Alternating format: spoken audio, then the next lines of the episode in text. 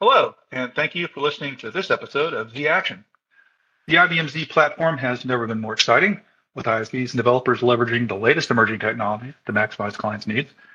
Each month, we meet some of the world's most innovative companies as they share how they're expanding horizons and driving success with IBM Z. This is IBM Z in action right now. Z Action. I'm Lee Sullivan with the IBM Z ISV ecosystem team. And today we welcome PKware's Jason Dobbs and EJ Pappas.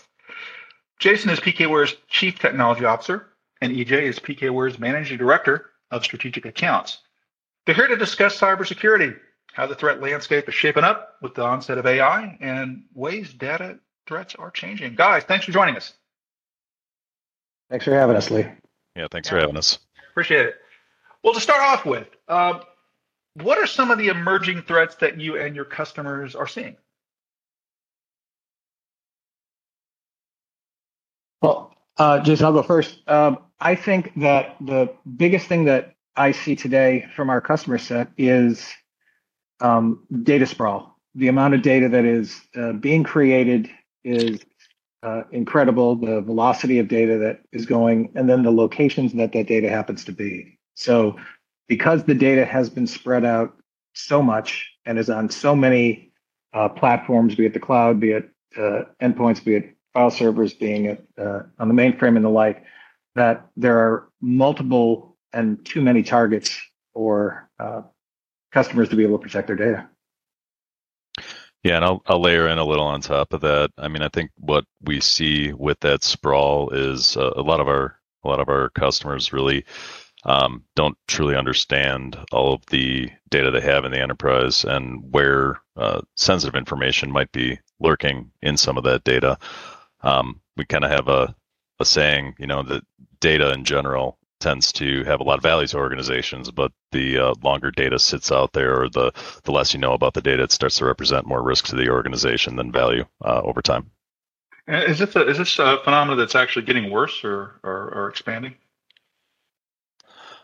I mean, from from my standpoint, I think it's getting um, a lot more challenging for mm-hmm. organizations to manage. Um, we're you're starting to see. Uh, I mean, it was it was easier back in the day when everything was on prem. You know, now you've got uh, not just uh, on prem data, you've got cloud data, you've got data that's locked inside of SaaS app applications. Um, you have users that are grabbing data from applications and repurposing it, and um, you know, it's it's really hard to monitor where where data starts and where where it's going. Yeah. And I was, I'm sorry. Go ahead.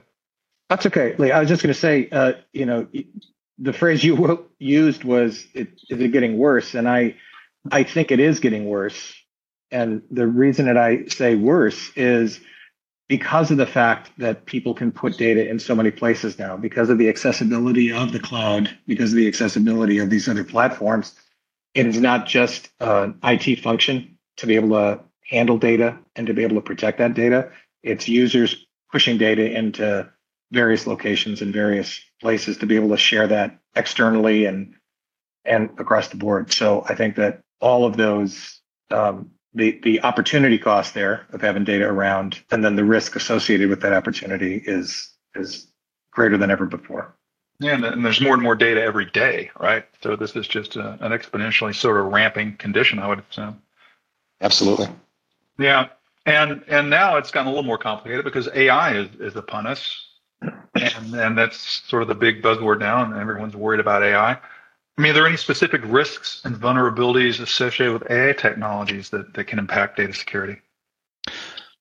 Yeah, and this is obviously getting a lot of attention because of the explosion of uh, you know, ChatGPT and other large language models here. Um, you know, as I think what we're starting to see is customers really want to start rushing into AI and start learning mm-hmm. how, how they can leverage AI inside of their organizations. And what you're starting to see is obviously these models need to be trained. And as more of this data is being used to train some of those AI models, uh, the potential of having sensitive information get into those models um, is an increasing risk. You know, and I'm not I'm not just talking about the you know the kind of the famous uh, where you hear about people typing into ChatGPT some proprietary information, and that's actually being used to train that model. But very specifically, even inside of an organization, if you're using an AI, AI model anywhere in the organization, there's the potential for uh, data leakage or data getting into the hands of uh, someone that really shouldn't be able to see it. Yeah, I, I agree with uh, with Jason on this, and I think that the the heightened part of that and the experiences of uh, of our customers today is one of the easiest ways of introducing AI into organizations is to put it into their lower environments and to be able to test with it and to be able to see how that goes. And as Jason said, the data that is going into that, um, the data that exists in lower environments right now isn't necessarily washed and and clean. And now the data is going into an AI model. That means that that data, the heightened amount of that uh, risk of that data is uh, is disproportionate to the the value that customers are seeing right now in the at the at the beginning here, the you know the nascent part of uh, the AI transition. Yeah, and I think that's part of the, the issue is that uh, people don't really know yet or understand what AI is capable of and what it's not capable of, and they're they're probably making some big assumptions, aren't they?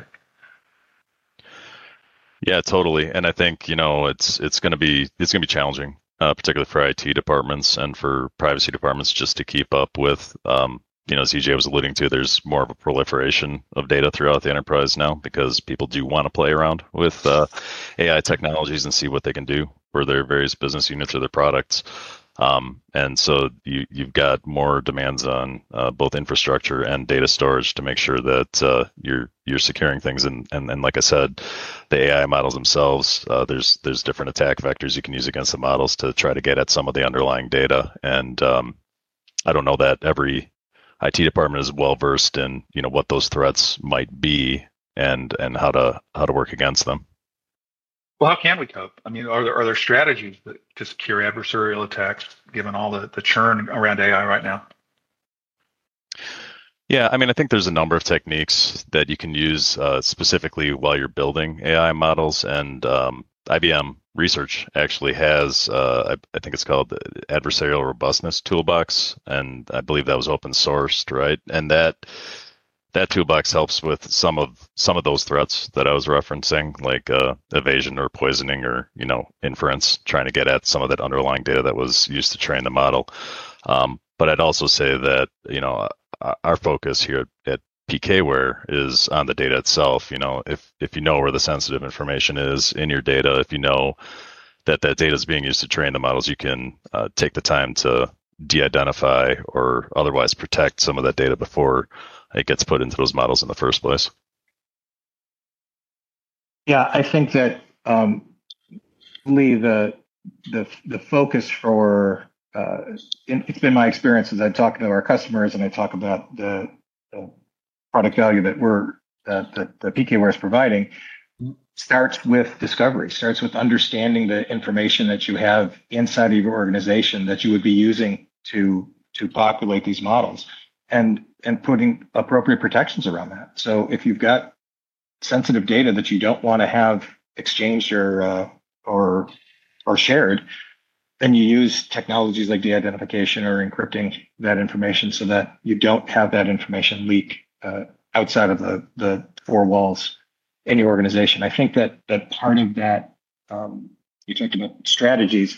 I think one of the things that exists today is that there's just been a general uh, numbing to privacy from people in general, from end users in general, but from organizations, is that there's sort of a, a, a laxness around um, understanding what privacy means, and you know, putting data in clouds, putting data in uh, in areas that that they don't actually hold all of the the keys to sensitive data and having sensitive data in itself, whether that's proprietary, whether that's unique, or whether that's uh, in a company specific, having that information in a in a place that could be utilized uh, uh, inappropriately. Hmm. Is there any single like w- number one vulnerability that you see people finding out the exposure to, and any single uh, counter to that that you see most people taking? That's a, I mean, that's a great question. I think we're it, where we're at right now, it's still a little too early to know what the number one threat is, uh, especially when you're dealing with um, models that you know are new to an organization. Uh, these techniques are new to a lot of organizations too.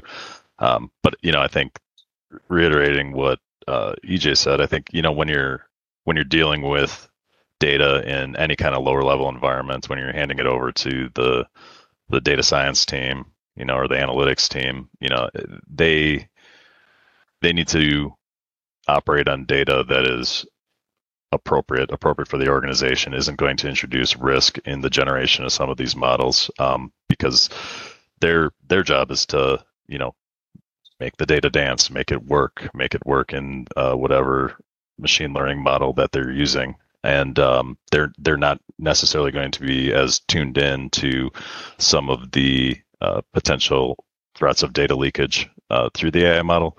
Now, mm-hmm. like I said, you've got some of these other tools out there that you can use, uh, like that uh, adversarial toolbox. Um, I think making sure that those teams are familiar with some of those tools so that they can do some of that that threat modeling and threat mitigation. That's probably the best way today to deal with some of those uh, those those very real threats. So a lot of it's just about education and awareness. It sounds like. Yeah, absolutely. Mm. Well, now you guys at PKware, you've been an IBM partner for years. Uh, how are IBM and PKware working together to ensure end-to-end protection? Yeah, I'll take that one. I mean, since since the mid '90s, PKware has been working closely with IBM. Uh, we deliver a lot of tight integrations, particularly with IBM Z. Um, we've been working very, very closely with the IBM Z development teams to help advance a number of technologies in data compression, uh, cryptography services, uh, even easy SQL, uh, just name a few of them. Mm-hmm. Um, at this point, I mean, we see our collaboration with IBM Z as more of an alignment that helps uh, to drive PKware to continue to invest in and, and develop enterprise solutions for IBM Z. It's really at the core of PKware's solution offerings. Uh, later this year, we're actually launching uh, PK Protect for z/OS uh, at Share in New Orleans. So we just have a continued commitment as, as, as IBM is increasing capabilities. Uh, we're we're we're trying to ride shotgun and take advantage of those capabilities. That's great. We look forward to seeing you guys at Share. Uh, it's going to be exciting. Yeah, we're looking forward to it. It's yeah. going to be fun. I mean, obviously things are happening fast. Um, so what's next? What what can our audience do in the next two weeks, the next two months, or, or the next two years to keep up with, with this emerging uh, field? I think that uh, the first thing that your uh, your customers can do is to get a better handle of the data that they have. Um, PKware does a, a, thing called a data risk assessment, which mm-hmm. just allows organizations to to you know, take a subset of their data, um, do some uh, get some visibility of that information to find what's sensitive, what's proprietary, what's unique within it, and allow them to make better judgments about it. So I think that the first the first step for any organization is to know what you have. Mm-hmm. You know, to know what you know. I think that if you're doing that, and if you are being mindful of the fact that your uh, your data is your corporate asset, then making sure that you are not only understanding what the data is and understanding where that data is, but providing some levels of protections uh, to do that. Whether again that's the de-identification of data, whether that's the encryption of data, or whether that's just a movement of data from bad locations to better, more secure places. Yeah, Lee, I think you uh, hit the nail on the head earlier too. Uh, in addition to that, it comes down to education. You know, I think uh, in the short term here, I think a lot of organizations are are scrambling, uh, trying to figure out what policies they need in place about you know who should and and can use uh, various AI tools inside of the organization. Um, also, uh, as I said earlier, you know, with the data science teams, uh, educating them as to what information is appropriate for uh, training models, how they can protect the data before they train some of these models. Um, I, am of the belief that everybody, regardless of job function, should be educating themselves and at least becoming familiar uh, with some of the concepts that are uh, going to be important. You know, I mean, I think uh, there's there's a lot of a lot of things that hit the headlines about people that are misusing the tools today. Um, generating fake case information. There's that uh, New York case where the the lawyer's in a, a bit of trouble. Um, but you know, I think it really comes down to the more education you can provide to your employees, especially in the short term here, um, and the more opportunities there can be to evaluate tools that are AI, AI enabled uh, for different job functions. That's that's really what organizations can be doing here in the short term. Um, a lot's going to change in the next two years. I think the the big difference with this wave of change that I, I, I think AI is going to bring is it's going to be a lot a lot faster than some of the previous uh, waves that have hit technology, and it's um, it's it's just important that everybody hits his head on, you know, almost immediately. Yeah, it's going to be big. And as a wise man once said, once you know, knowing is half the battle. exactly. That's right. Guys, this is great stuff, and I, I really appreciate it. Uh, thanks for, for sharing your insight with us today. Um, before we close, as a reminder, be sure to join the ISV Ecosystem User Group, the IBM Z and LinuxONE community, for more updates on how ISVs are innovating the IBM Z platform, blogs, events, videos, discussions, and more. To learn more about IBM Z security, visit the IBM security solutions on the web. And to learn more about PKware security solutions, please visit their website. You'll find links to all those in the show notes. Until next time, thanks very much for joining us on Z Action. Be sure to subscribe for our next episode. And goodbye for now.